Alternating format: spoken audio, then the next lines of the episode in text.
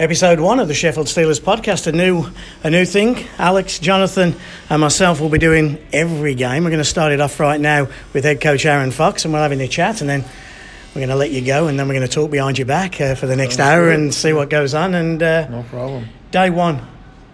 Explain how it's gone today, and uh, now you've got this group of players that you, you've brought in. What your feelings are looking ahead. Yeah, I mean, it's nice to have a full team here day one. Obviously, Aaron Brocklehurst just came in. He was the last guy that came in about an hour ago. Um, so we'll have a full squad ready to go today. Obviously, this first day is a little bit long, a lot of meetings and, and the do's and the don'ts of, of the situation here. But Danny's right now doing the testing with them and looking forward to getting them on the ice here in a couple hours. Is that your first time tonight here? At, won't be here at the arena, so you'll head over to Ice Sheffield? Yeah, Ice Sheffield, 345 today. And the plan for the week is it two a days? Are you a hard ass coach or is it no. something fairly? I mean, today we'll get the kinks out a little bit. Yeah. Tomorrow uh, we'll go twice. Um, tomorrow morning at ten thirty, and then we'll go on again at six. Wednesday we'll have one, and then Thursday we'll do two again, and then one Friday tapered out for get ready for the big games on the weekend. What is training camp? Is it more about getting the engine going, getting the fitness up, or do you expect them to come in fit and it's more about you getting over your philosophies? Yeah, I mean, I think most of the guys are are in pretty good shape. It looks like it's hard to tell, you know, once they get out there and if they're in hockey shape or not. But I mean, right now it's just kind of building the the bricks here of what kind of team we want to be, the foundation, getting guys to trust each other, so that when we do put our systems in, you know, they know that the guy next to him is going to do his job, so they can go out and do their job and, and build from there. You've had um, your first meeting with them upstairs and chatting to them. Did you get the sort of response you wanted from the players? I hope there weren't lots of eyes rolled when you uh, were reading out all the rules and things that you expected from them. Well, upstairs was more Tony's bit. Um, we're doing our first meeting at 2:45 down here, so we'll go through kind of the structure that I'm looking for and the type of team I, I, want us to be, and then we'll already get into the video and do a couple system stuff here because there's some stuff we'll work on today that's that I think is important and is a core piece of the way we want to play, and we'll get on on that going today as well. If on the night you were introduced at the hotel by Tony, I'd have put a sheet of paper in front of you and offered you the team that you have today, would you have taken that? Well, yeah. I mean, obviously, obviously, I would because you know I'm not going to sign guys I don't like. I think that's the most important part in all this is the guys we have coming back are all guys that that I wanted back. You know, not everyone was back that was under contract, and the the ownership gave me the kind of green light to to do what I wanted with this team to make sure it was mine. So everyone coming back is guys that I really liked and wanted back, and then the new guys are obviously, you know, are, are, my kind of guys, and some I've known very well over the years, and other guys I've done a lot of work on, and expect them to be good pieces here. So yeah, I like where we're at. Five days until the first pre-season game, just under three weeks until the first uh, Challenge Cup game. Is that enough time, do you think, to get the players to the level you need them to be at? Well, I, I hope so. I mean, it's you know, it's not a guarantee. This is a little bit short camp for what I'm used to. You know, we usually do four weeks in in Europe. Um, so this is two and a half weeks. You know, I'm not going to be focused on the results this weekend at all. I'm going to be more focused on the process to make sure that the guys are starting to figure out how we want to play and getting our D zone and getting our neutral zone and um, I don't even think I'll practice the power play or penalty kill this week. There's just going to be so much else to get used to. We'll probably just put a paperwork up and put some groups together and let them go out and play. Um, we'll focus on some of the other stuff, and then next week we'll, we'll get into the PK and power play a little bit and go from there. Everybody interested this time of the year, aren't we? We're all interested in who's playing with who and, and, and the lineup. In your own head, have you got like a ghost lineup, and, and could that change between now and, and Saturday? Yeah, I, I probably, I'm not sure if we'll go with the lineup this weekend that we'll probably start with. Actually, we, we might try to go with more four equal units, if you will, and you know maybe try some of the young kids with some better players and just kind of see how it goes. Um, I want to I want I want to give everyone an opportunity here to have success. So I don't want to put guys in a situation early where they're looking at their lineup feeling like they worked their ass off this summer and weren't rewarded mm-hmm. with an opportunity. So we'll we'll kind of see how it goes. We'll probably go with four equal lines to start the weekend and and make changes from there. And can we expect to see one goalie play Saturday and the other play on the Sunday? Uh, the plan right now, I think, is I'll probably split them both nights. I'll probably play them each 30 minutes Saturday and Sunday. Um, we've had a little bit of an issue with Cantor's gear. He's got uh, his skates aren't in, aren't in yet, so he's wearing some skates that aren't his today. Um, hopefully, we get that squared away this week. But other than that, uh, you know, goalies are excited, looking really good. Actually, they're both in top shape and ready to go. You said the word excited. You excited? Yeah, I'm excited. This yeah. is, I mean, I think middle of February is when this deal got done from my side mm-hmm. in the club, and it's been a long, you know, five and a half, six months. A lot of work went into that, but Um, you know, I'm just ready to put the skates on and get after it here a little bit. Okay, well, you can clear off now, and we're going to debate your work for the next hour. Uh, are we going to stay here, or are we going into our new home? Where uh, we have a new media room here at the arena. So Alex, uh, Jonathan, and I will uh, will go in uh, and and discuss this new Sheffield Steelers team. And and Jonathan, you're the you're the geeky study guy here, and uh, another summer of uh, of change. I think 15 new faces if we include young Alex Graham uh, as well. How do we think 15? Because we had the same last year as well, didn't we? It's unknown, isn't it? Last year we were getting excited because you always get excited for a new Steelers season. But this season, because there are so many what appear to be names that have come from bigger leagues with better reputations than than the elite league, there's a real excitement that we're going to see some a level of talent that this Steelers team has maybe hasn't had for a couple of years. So everything's building towards Saturday, but really it's all building towards that first Challenge Cup game in three weeks' time. Interesting to say that not thinking about power play or penalty kill this week, um, playing Poprad at the weekend, they've already had three preseason games, and their coach was saying they've not had time to practice their power play or penalty kill. And they've been in camp for a month yet. So they're going to be a little bit better prepared than Sheffield are at the weekend, but it's still that excitement. First induction meeting for you, Alex, today, and uh, meeting all the new guys. There is an excitement. This is every year. You must be excited as well. Oh, definitely. I think what Aaron touched on there, just his excitement levels, and he's been in the business for a long, long time compared to me. Um, but I think the minute the guys get on the ice, I think that's where the excitement will just continue to build. We get to see the names and the likes of Martin St. Pierre, obviously Vallerand, who was the first new guy that we, we knew would be coming to Sheffield. Um, and I think they've they've carried it on on their social media as well. Everybody's excited. Lemty's excited. Obviously, his first time in England.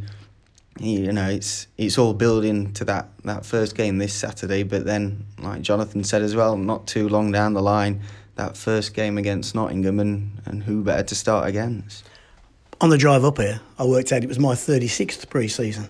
And I'm excited. You, you get up in the morning and you want to see those new guys. Something Alex just touched on there, and Jonathan, you can put this right. And so, and then we all agree as a trio here, we stick to this because once a player has scored something, he has to remain as that.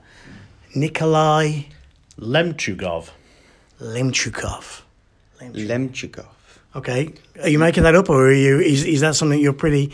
Your maths is good, but as your Russian. Um, as I understand it, and as other players tend to get their names pronounced around the world, I would think it would be Lemchigov, maybe just Lemmy. It's a bit hard when you're scoring goals scored by Lemmy. I don't think we're getting Motorhead playing for that one. We could uh, we could do that. Should we start then? Um, the outs and the ins. Um, I don't think any of us are surprised, are we not, by by the outs? I mean, there was always going to be a general clear out. I guess the two contentious ones was Jackson Whistle and Evan McGrath because they had contracts. The club didn't break those contracts. They they used clauses within them. Right decision? Without knowing all the facts, I can understand the decision. I don't know whether it's a decision I would have made. Short term and long term are probably going to give you two different answers. Mm. We don't know how good Jackson Whistle's going to be in four or five years' time. As we've seen the goalie that Ben Bowns developed into, mm. he had a couple of seasons at Hull where I thought, yeah, he's a good prospect. Can he be a league winner? Well, he went to Cardiff and showed for a couple of years, yes, he can. He can be the best. Will Jackson get the chance to develop into that? Possibly, maybe. But for the Steelers, the future is now, and we need to win now. And if Aaron thinks that we can win now with two import netminders, then that's the decision that he's going to go with and we have to back him on that one. How we look back on this in five years' time, well, how do we look back on the Ben Bowns deal five years from the five years from now? I guess from a club point of view, you have to back your coach, don't you? You do, yeah, definitely. And I think Aaron touched on it again when he came in earlier on that players that were on two-year contracts weren't necessarily safe if there was a better option out there, and if the players that Aaron's brought in, he deems them to be better than what we had previous. Surely it's it is the right decision, but again, it's it's all on, on how it transpires this year. As we touch on whistle, then shall we touch on goaltending first? And I guess the honest answer with the goaltending is none of us have a clue, do we? Really, we we look at elite prospects, we look at a little bit of YouTube. Mind you, the best bit of YouTube we can find for Duba is that incredible post game Eddie in uh, in Germany. So uh, let's hope he plays. He has a great night for us there. But the goaltending tandem, the duo, a 38 year old goalie, I think, if you were signing him as your number one to be your only goalie with the backup, you question it. But I think the combination of the, the duo is, is what I I like. I like the young, I like the old. Yeah, I mean, it, worked in, in Belfast. You know, they were, you know, contenders and cup winners with a combination of Whistle and Murphy. Guildford made it work for them last year with the two import netminders. They made a cup final. They've had another strong season. Just because it's not something the Steelers have done, and maybe our fans aren't used to it, doesn't mean it's it's not going to work. I would be hesitant to put the net minding in the hands of a 38 year old mm. without that quality backup. Mm. But with Cantor around, maybe Cantor will will be the number one. You know, that's for them to fight out. It feels that we're not having the net minding position hanging by a thread. We were only ever last year one injury away from Jackson Whistle to oh my word, what are we going to do? It's going to have to be be Brad Day, and it's all a disaster. With the quality backup that you've got from an import rather than a young Brit, um, you know, as as well as Day did when he stepped in at times, there's a little bit of a safety net there, which I think can help everyone breathe a little bit more easily.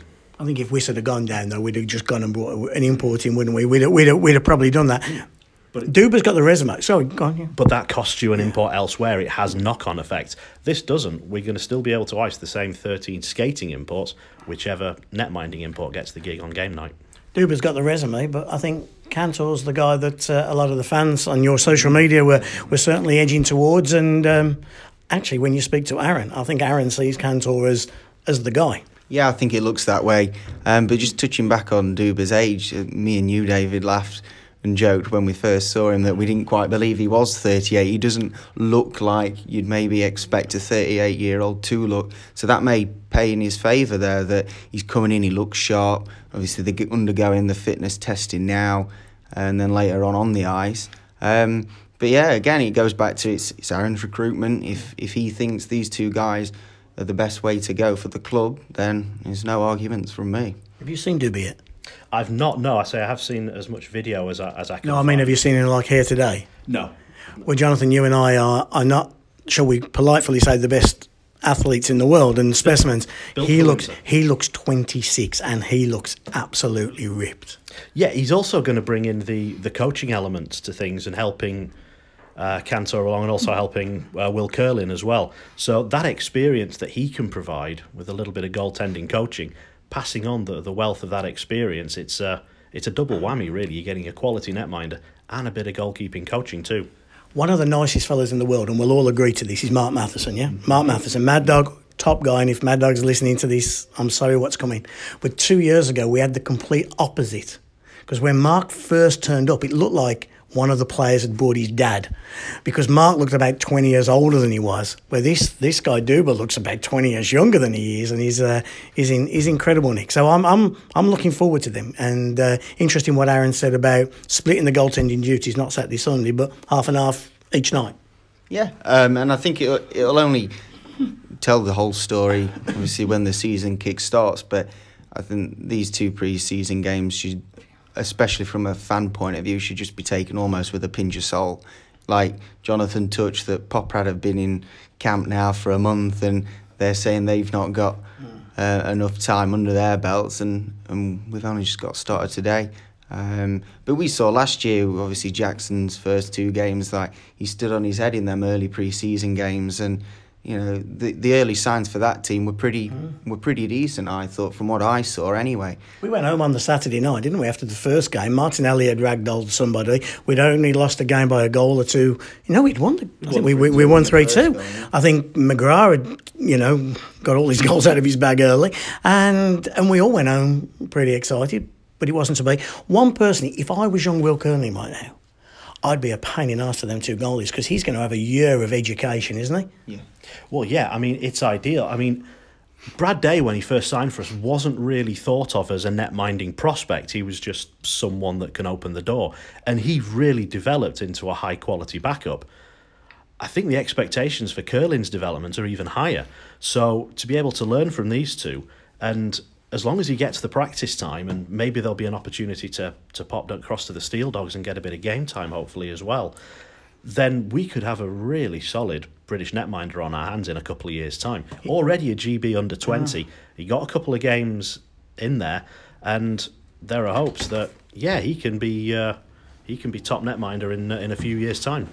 I tell you, if I was him, he's got to be a pain in the ass, hasn't he? He's got to go and grab Duba and say, "Hey, mm. fifteen minutes, twenty minutes after practice, you got to you got to help me out here." Yeah, and for me, that's a big difference from last season because when things got tough last year, you were looking around the room to see who would step up, who would have that experience and that leadership, and they probably wasn't the kind of leadership that we'd have hoped for. Mm-hmm.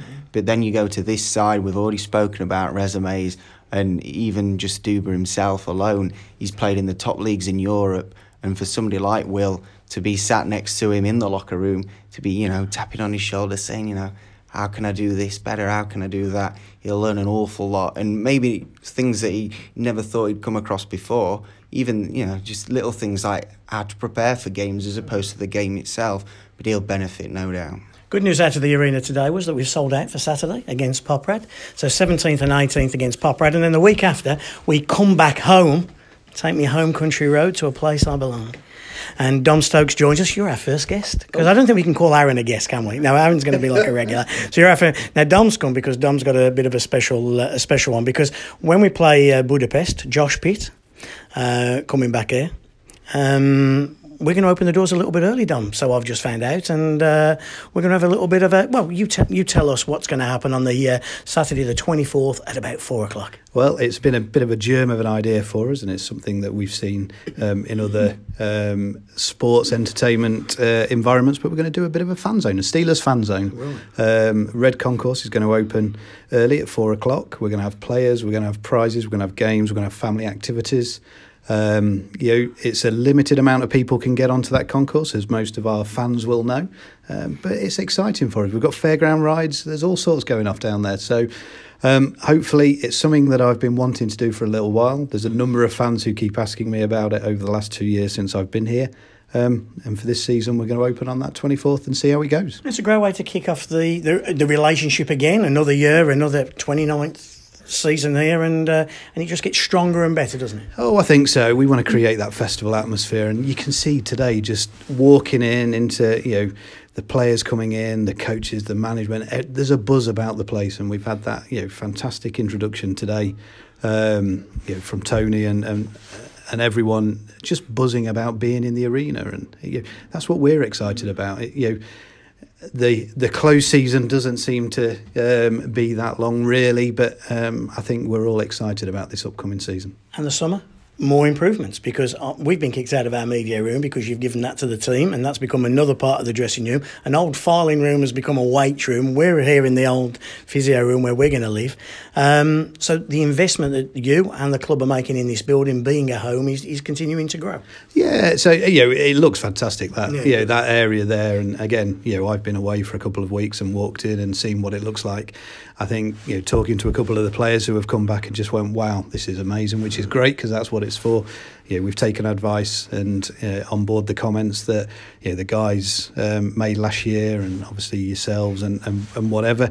We want this to feel and be the home of the Steelers. I've always said that over the last two years. Um, we've made some investments, as people will see um, you know, on the walls and such like, where we're trying to really emphasise that history and heritage of, of every one of our events. And you know, we know the Steelers are a massive part of that, if, if not the most important part of that. Um, and so, you know, we'll continue to invest. I'm sure there'll be other ideas that come up over the next season, but that's the point. We need to improve. The team needs to improve. We've got to constantly improve, and, and, and that's what we want to do. We don't rest on our laurels with this relationship.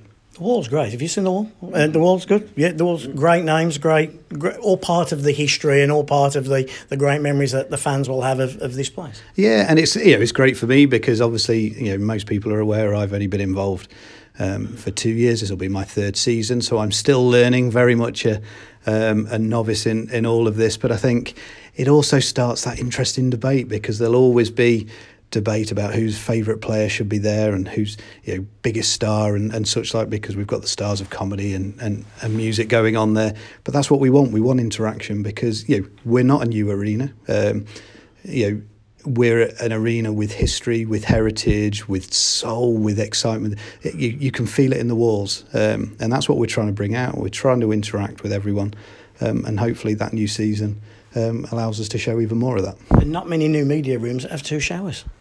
That's it. There you go. You see, there you go. You know, and and I'll remember that I um, you said that here. Now I will download this podcast, and you know, Dave Simms said I spoil him. Yeah, exactly. Right, clear off now, and we'll speak behind your uh, back. Thank you for uh, thank you for joining us.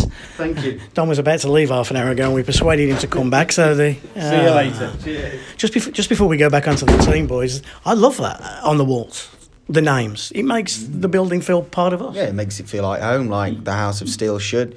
Uh, it's one thing that we've been trying on our social media, particularly last season, was to give the club a bit more of a, a club feel to it that everybody felt involved.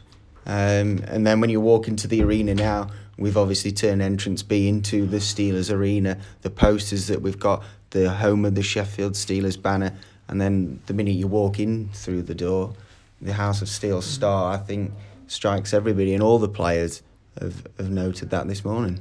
Right, the, the name Shuger's right in the middle, isn't it, Jonathan? I'm pretty happy with all the names that are on there. Some of them are, are from a little bit before my time as a Steeler, but all the ones that I would have wanted on there are on there. And if the name you like isn't on there, what a great opportunity to get, engage the fans around you in a little bit of debate and chat and reminisce about those good times and those players and yeah, if you made the star a bit bigger, we can all think of another half a dozen that could fit on there, but I think they've been chosen pretty well. I'm glad you said that, Jonathan, because it was me who chose most of them. But they're guys who've made the historical moments. Like Debian was with us for a cup of coffee, wasn't he? But the moment of Debian scoring that goal against Dan Green is one of the most important moments in our in our history in this building. And there's, there's players there that I really liked as people. There's some I wasn't overly keen on as people, but they, they played such a pivotal role in, in why we're still sat here, us three, doing this now. If you look at all of those names, you can find not just one story, but several stories to tell about them. And if you ask somebody to sit down and write the history of the Sheffield Steelers, you can't do it without the players on that star. Anybody you'd have had on the star that wasn't on the star? Mm. I mean, Mark Thomas is the one that's come up a lot of times, hasn't he? And, and Tomo was here for such a great length of period of time, and he's a great guy, and he, he's got Sheffield running through his bones. But there comes a time as a cut-off, wasn't there? And it's it, it's an awkward one. Well, I think it, all different players that, that sort of leave a legacy on the side do it for a different reason. You look at somebody like Rod Sarich, who didn't score thousands of goals and you know, put his name in headlights all the time. But when we needed Rod Sarich, we'd call on Rod Sarich and he'd be there. He'd get us out of trouble. Rod Sarich lost a kidney in this building. Well, you know yeah. that he, he put Yeah. the when you say put the body on the line. He came out of retirement twice. Yeah. We needed him. Right, I'll come back and play. Okay. Then I'm retiring. Rod, we need you again. okay, I'll come out of retirement and play again.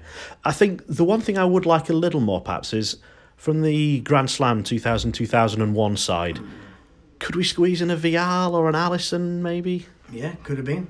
Could have been. Yeah, Allison would have been. Allison's one of my. How come Allison's not on the wall? He's one of my all-time favourites. How did I not type his name in? But He went to Nottingham. oh, that's why you can't have a. But then again, Blaisdell's on there, and he. Well, Blaisdell came the other way. He saw the light, didn't he?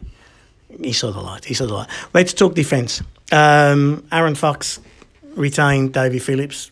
Had to. Ben O'Connor had to, and AJ, who, who we'll go on to talk about in an assistant coaching role as well. He's brought three new ones in. Um, shall we start with Bettauer? Uh, he's the uh, he was the first of the uh, the signings, and he's the one that's doing the MBA at the University of Sheffield. Um, so he's here for a, a couple of seasons. Interesting signing for me. He's a German passport holding DEL player and they are like rocking horse muck back in, in Germany, you know, to try and get a guy like that. So for him to come over here, I know the school was important. I think that's a big capture and sometimes forgotten because it was so long ago we announced him. You might sign players like that, but you sign them at, at 34, 35. Got him at 28. Wigan should be getting now two years of peak James Bettauer. And that's not something the elite league's used to getting. A lot of our other signings, um, not just here, but other teams as well, you tend to pick up players who are maybe looking for the final couple of years of their career. We're going to get a couple of prime years out of Bettauer, who comes with a great resume and looks to be the business. I must admit, when we signed him, I rang Tomo in Srinigan's GM up, who, who knows every player, and uh, he said, very good player, very good player, just a cannon of a shot. So I'm looking forward to seeing the cannon of a shot. Nice to have a player closer to your age than mine as well, Alex. Well, yeah, that's another thing. But I mean, I don't know if anybody's he's checked out his social media, but he's also got his own business of backpack tennis, which I am fascinated mm. to see if he brings on an away trip with him. He's literally just a tennis net and rackets in a backpack and you just get it out wherever you want. And I've looked into it, and it we've we've laughed and joked about it in the office. But I mean, I'm I'm hoping to get some shots of that if we if we get a good away trip out of him. We'll have to get him to set it up in the fan zone. That could be an idea, couldn't it? When I first spoke to him after Aaron had signed him, and we were talking about the University of Sheffield bit, I think that was he he loves his business so much. He needs that marketing degree and business management degree, whatever the degrees are, uh, to do that. Okay, Bettauer, we'll um, tick him off. And uh, how are you pronouncing the next guy? Lewing?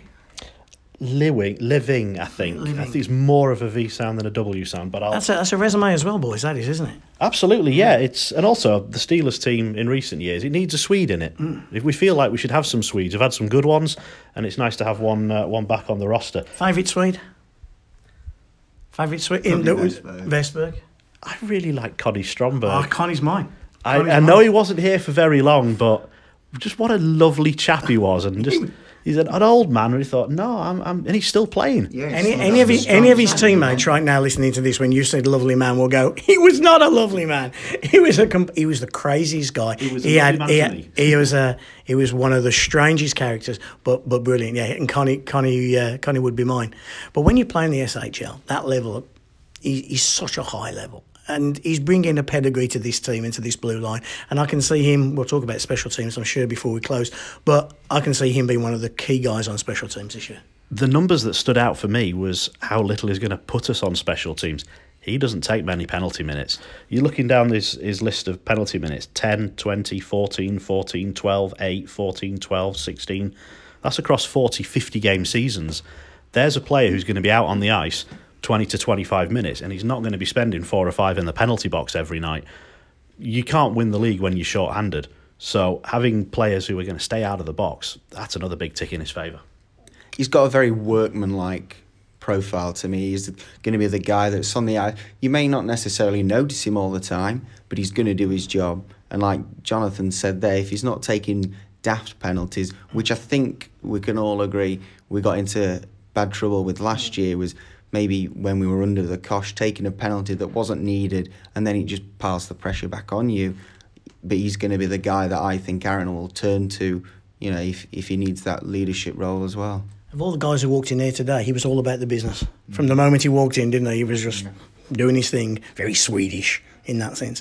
Brocklehurst, I've only just met him because he's only just wandered through the door. He's just got off a plane and he's on a bike, and Danny's got a heart monitor to him, poor swine. Um, but I think Brocklehurst was the one that like Aaron had Brocklehurst under under wraps and he was trying to sign him. I reckon maybe three months before he finally got the deal through. He obviously likes what he sees there. He definitely does. Yeah, and I think for me, obviously the the, the caliber of players that we've put together this year, obviously the resumes we've spoken about are uh, superb.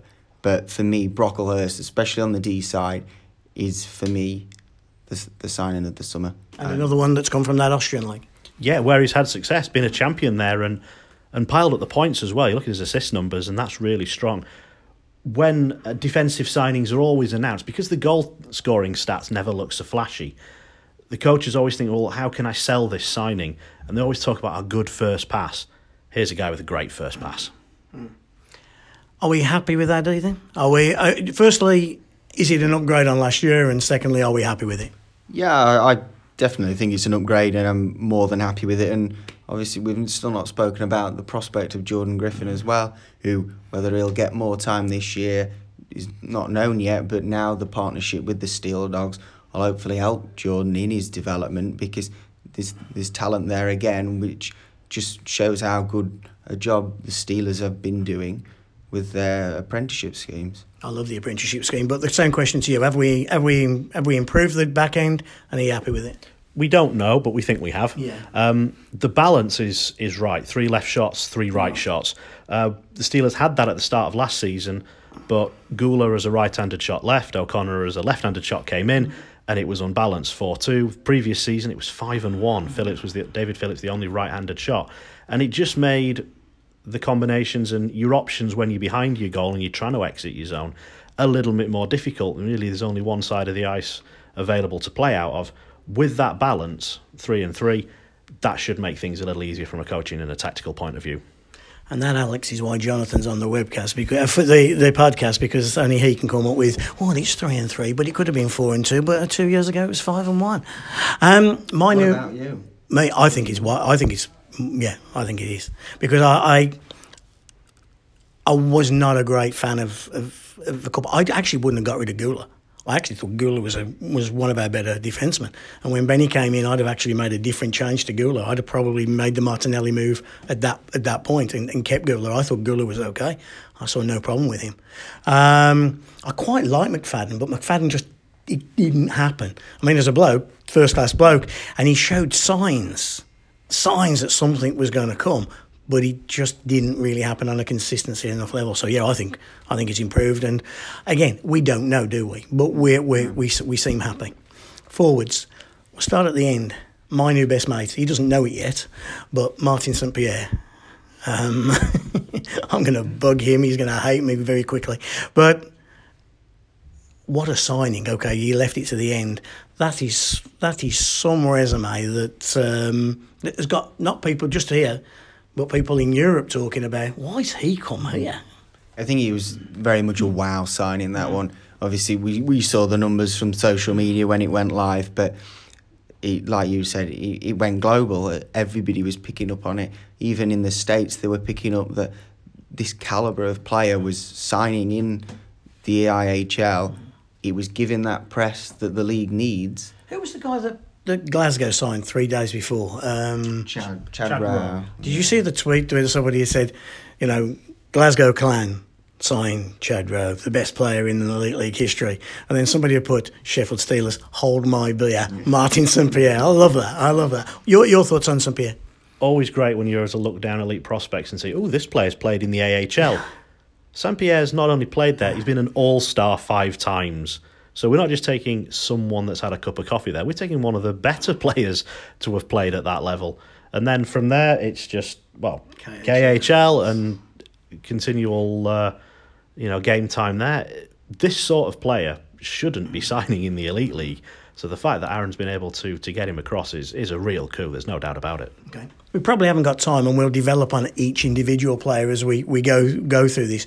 But if I asked you one signing that made you sit up and take notice, one player who got your attention when when he was announced of the of that forward pack, who would it have been? Other than St Pierre, because he's I, the I think there's a good shout for Lemty, purely because mm, we don't have many Russians um, that come to this league, but his resume as well, tons of KHL experience, and he's got that tenacity in him. That, but th then for me, as I've been telling people all morning, Brendan Connolly, mm. because he is that, say, rink rat that say Levi Nelson was, and we didn't necessarily have last year. He will get in people's faces, but then more importantly, twenty plus goals. That's that is what you can probably expect from a player like Connolly. And he did have that bad injury at the back end of last season, which we hope has fully cleared up and, and gone away now. And if it has, then I think fans can be in for a lot of entertainment with Brendan. Who tickled you, Jonathan? Alex Graham. You want a goal scorer with some attitude? Go get Alex Graham. He probably won't feature much this season. He'll be down a lot with the Steel Dogs, but as soon as he turned 16, he was straight in the Dogs lineup last year, point a game. And he's going to set that league alight next year. And it's going to be a question of as we get towards the end of this season into next season, where's he going to fit into the Steelers lineup? Because I remember commentating on him a few years ago in his, his junior hockey, and yeah, he stands out. He's the best player on the ice, and his development has continued. And there's so many reasons to be excited about him. He'll he'll put himself around. He's got the whole Pirates fans absolutely furious with him um, from some of his antics last season.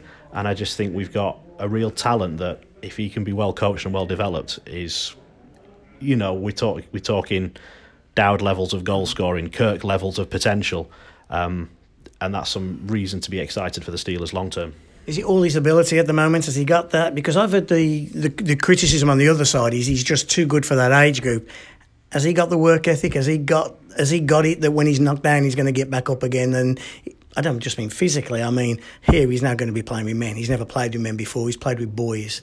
We all hope he's going to develop. But is he going to be? Uh, is he going to have that? Do you think that inner that inner screw you? I guess. Well, that's what the you know the two year apprenticeship will hopefully develop in him. He's certainly got the skill.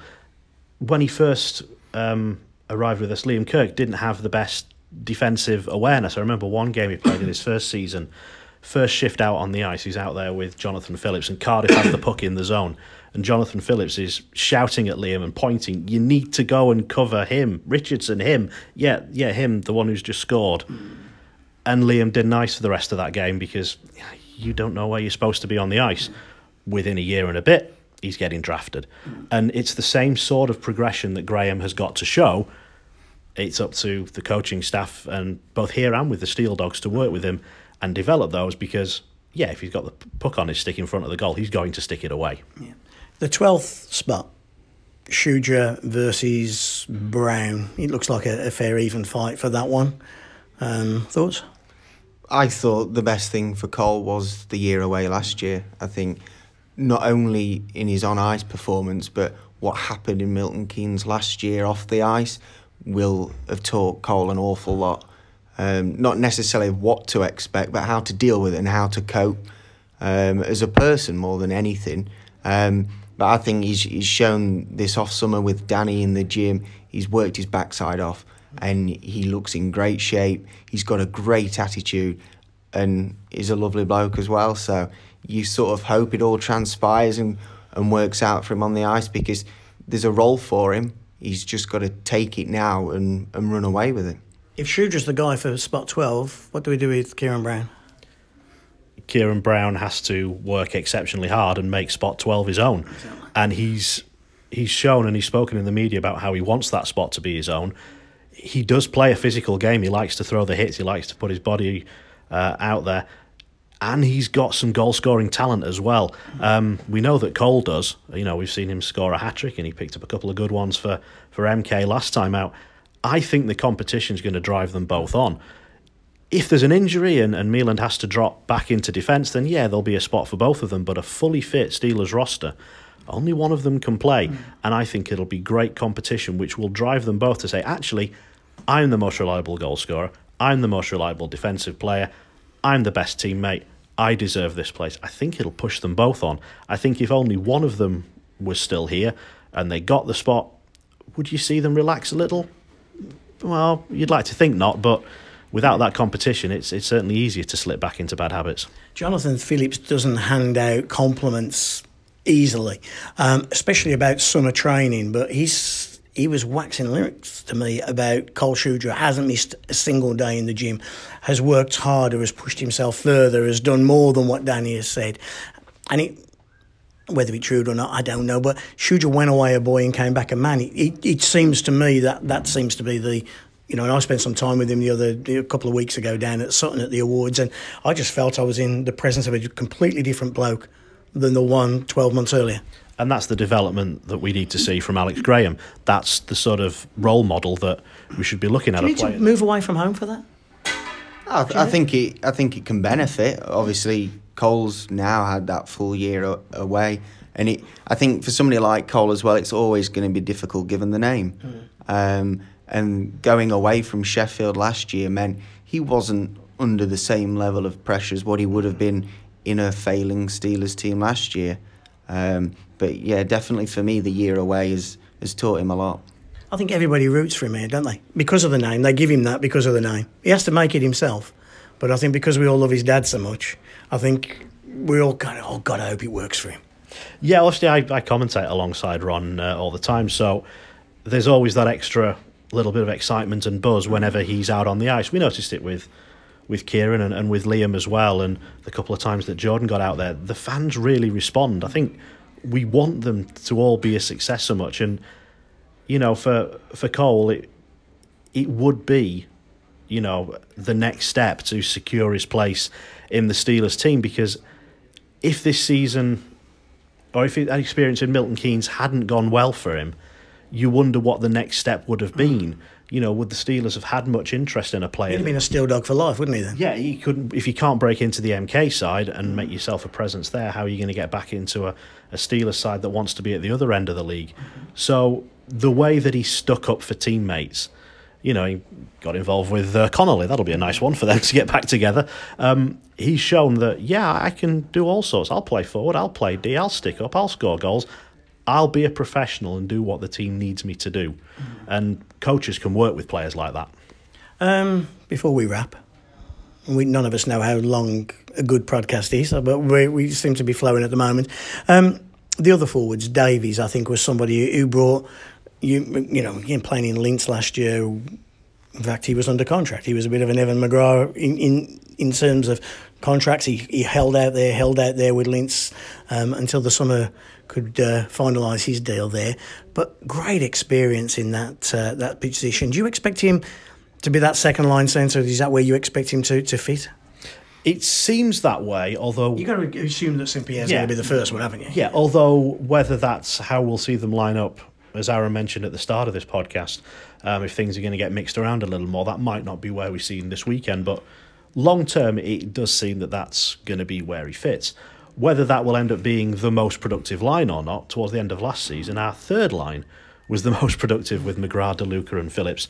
So it might be that that's where he fits. It may not be that he has other second or third line talent around him.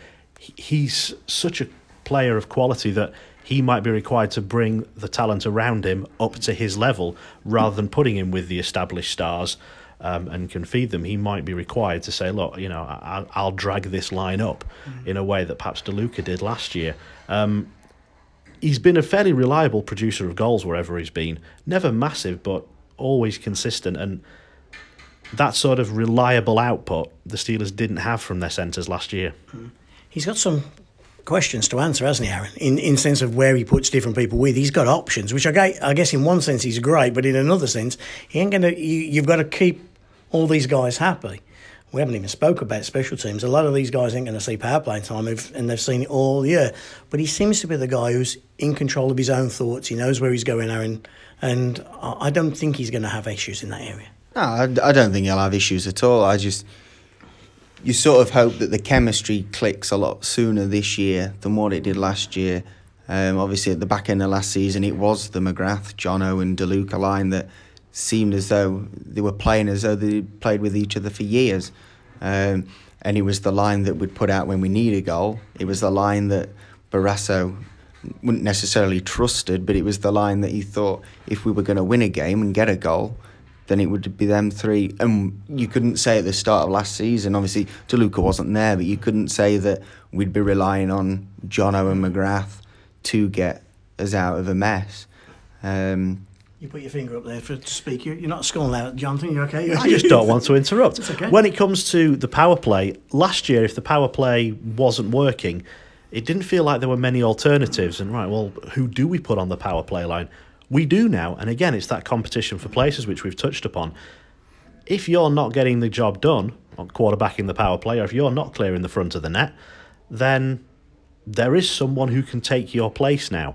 So players can't just settle, yeah, I'm a first line power player because there are plenty of other options that can say, actually, no, I'm going to take this place from you.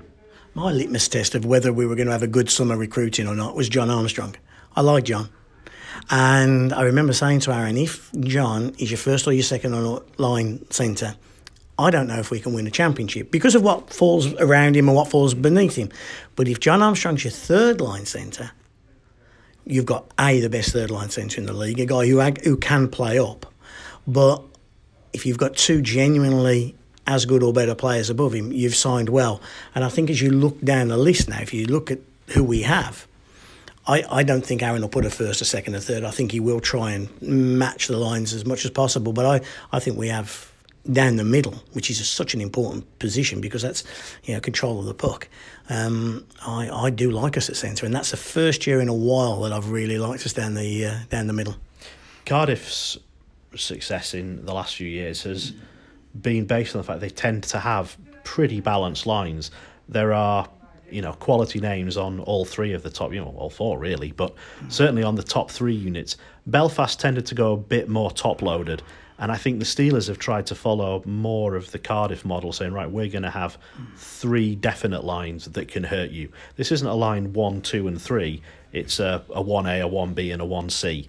So that it's going to be difficult to line match because, well, who are the threats mm. that you're going to take out? The other lines have them too. You can't stop everything just by putting your best defensive pair or your checking line out. Let's have a quick, to finish off, let's have a quick look around elsewhere. Belfast and Cardiff have improved, haven't they? I know we've improved. I think we've improved the most um, to challenge Cardiff and, uh, and and Belfast. Do you see being a three horse race? I, I think it'd be hard to say no. Um, you look at what Nottingham are doing with their recruitment this summer. It's the first time that they've got another outside influence to come in and do the hockey ops side of it in Guy set. Um, but then it's taking nothing away from the likes of Guildford as well. I mean, Guildford have been a team now that they've found the feet in the Elite League. They have exceptional talent in their squad as well. And they got within a, what was it, the overtime? Mm-hmm. An overtime goal away from winning their first trophy in the Elite League. And I think if there's you're going to say a dark horse as such, I think Guildford again you have to watch. They've kept hold of Dunbar, they've kept hold of Jesse Craige, they've kept hold of Calle Ackered, and as Jonathan mentioned earlier as well with their goalie situation, I thought towards the back end of last season in particular, Fullerton was one of the standout goalies in the league. You speak to Ryan Finnerty. Ryan Finnerty, I'll tell you, he's he, he, wishes he'd have brought him down to Manchester from you know when he had him first of all in Braehead. Do you see it three ways, or is there are we missing somebody? we don't know because the Steelers have brought in 10 new imports and we think they're going to be mm. be right up there. You have to have exactly the same conversation about Belfast. They've brought in 12 new imports. They of their top 7 point scorers last year, they've all gone and one of them to the team that was right behind them. So in terms of saying oh Belfast will be the same Belfast, they won't be the same Belfast team. They're not the same Belfast team. They'll probably be really good but goaltending as well. Yeah, we think Owen is good, and we thought Beskorowany was good. But there's so many question marks over Belfast, as there are question marks over Sheffield, that I still think Cardiff are favourites because, with a couple of exceptions, most of Cardiff's team is back. Mm. Todd Kelman did it a lot in Belfast. He's doing it again in Cardiff. Once you've got a team that's competitive, you keep as many of those players as you can around for a long time. And why would you want to change that Cardiff side? Okay, you know they're one uh, one game away from three consecutive championships, so that team doesn't need major ch- major changes. The Steelers team did. Belfast, for whatever reason, have made twelve big changes. Belfast made them because of their MBA program. People go there for that one year MBA and then tend to clear off, and then the next batch of one year MBA guys come in. If I offered you this, I guarantee you, sat here right now, we finish one point above Cardiff does that make us champions? Uh, if any team that finishes above Cardiff has had a terrific season, I think I personally think yes. Um, Would just, you take that? Oh, I would take that. Yeah. Would you take that? I'd take it. I'd, I'd take level points and win it. yeah. win it via more games won or, or however it works. One yeah. one signing I did think was important, and I and I think Cardiff, Belfast, and Sheffield have done to coin a phrase to that tweet we referred to earlier. Hold my beer to Guildford their level of imports, I think now the big boys have gone. Yeah, enough of your fun. We're we're going another another thing. Two but two big signings. I thought Blair Riley to Cardiff was a massive signing. We tried to get him here last year, but I also thought um, Lee from Nottingham to Guildford. Not that I think Lee's an outstanding player. I think he's a decent player. I wouldn't swap him for Davy Phillips. I wouldn't swap him for Ben O'Connor. You know, I don't I don't rate him that highly, but I rate him enough. He gives Guildford something that they didn't have which was a tad of depth. And if you look at the the Challenge Cup final, they lose out to a team with a bit more depth. If you look at them in the playoff semi final, they lost out to a team with a bit more depth. And I think that Stephen Lee signing will be a will be a good one for uh, for Guildford. Guildford were a top loaded team. You know, they had a high quality first line, a reliable second line, and two defensive pairs. Now you've got three defensive pairs by adding Stevie Lee in. They've kept most of their squad together. So, as good as Guildford were last season, they will be a little bit better this season. So, we know that being a little bit better than you were last season is good enough to win a cup, good enough to make the playoffs, uh, the final four, and, you know, good enough to think of yourself as a top half team. No one's going to go down to the spectrum and think, right, well, two points for us today. No one's going to want to take penalties against Guildford again. The Steelers had some, yeah, they were on the wrong end of a few results against Guildford last year, and they have recognised that what we've got here works, and it just needed a little bit of tinkering. I think the biggest thing though was that they kept hold of Ben Davies hmm. because there was a lot of interest. He scored that big goal for GB. Oh, if, if Lee's coming in, Do can you know they afford fact? to keep the others? There wasn't. There, there's a strange one for you. There wasn't a huge amount of interest in Ben Davies. That's what I'm hearing from other clubs. I know we had a little conversation, but we had a conversation in case something didn't happen with one of ours. I'm told by Nottingham they didn't have a conversation. And, I'm, and he signed in Guildford. It, it's, it's a strange one, but actually there wasn't more interest in him because I really like him. I, I mean, I might have even pushed the the conversation a little bit further because I don't think you can have too many good bits. And uh, but but well, but from what I'm hearing, and my sources are pretty good sources, they're saying actually there wasn't a huge amount of interest there, which which does surprise me. Signing another summer for you, Alex? Steelers wise, No, or- no. Let's take another one. Let's let's take another club has made Riley for me. Right, certainly for me because I, I I think he's a exceptional player. I I think there was a few that stood out for me. The Liam Reddox Mm. in Belfast, it's an exceptional signing for them. Um, the Finnish centre, I wouldn't know where to start We with his to look at name in didn't we, as Cardiff. well, yeah. I- Maya Mackey. we we were close. It was all they were all in that university group, and it was Belfast who ended up getting him. I was glad we never got him. From an from an answering point of view, you don't want him. I'm I'm, I'm hoping Nikolai. Lenny. Uh, we- Lenny, we'll call him Lenny. We'll call him Lenny. Any other points you want to finish off this first one with? Anything? We Yeah, haven't. yeah, my other top signing was Belfast picking up Kieran Long. Very reliable Brit goal scorer. Can he do it for a top club where he's not going to play on the top six? Yeah, because when he gets his chances, he takes them. He'll get fewer chances playing on a third line, but he'll take them, and that's a little bit of extra scoring depth for Belfast. And losing Colin Shields to retirement, they needed more Brit scoring. They've gone and got, well, I think behind Robert Dowd, the best Brit goal scorer that was available. You got a healthy little pay increase as well, which I like. I like. I like the Brits making some of the cash here. I like that, and uh, I think Long. I think Manchester realised they couldn't pay the money for for Long, and he's gone off to Belfast. I hope he's got a good good payday there, and uh, he's done well. I'll just just before we finish, one thing that you, obviously I picked up a lot on social media. Now the roster is finished, is fans are still talking about there's no enforcer on this Steelers team. Is that something for you two that you felt with how last season went? We were missing that so-called tough guy. I'd like to put that question to Jonathan Phillips and uh, the rest of the Steelers players and say to them, You lost last year because there wasn't someone that could have a fight. And they'd say, Well, no, it's because we didn't have enough skill, we didn't have enough talent. If you are good enough, you can win games. We've got players who will stick up for each other. We've seen it on the videos. If, if we need to have a fight, yeah, we'll have a fight. But you don't win games by having fights, and I don't think you win games by having a physical threat. Did we win the league every season that we've had an enforcer? No. Does every team that has an enforcer always win the league? No, they don't. I can. It's I a can nice rem- I can remember but- we signed Cornish, won nothing with him. Uh, Scroy, disaster signing, won nothing with him. Cloutier, all three of them left before halfway through the year. You know, if you can get somebody like a Colt King who can play and be tough, that's that's different. But I, uh, I'm I'm not so sure that uh, that that toughness. You and I have had this conversation a lot of times. The world is a changing place. I don't particularly like the new world. I much prefer the old world. Um, but the new world is that it's going out of the NHL. It's going out of all these leagues. Yes, some team toughness. I think that is that is important.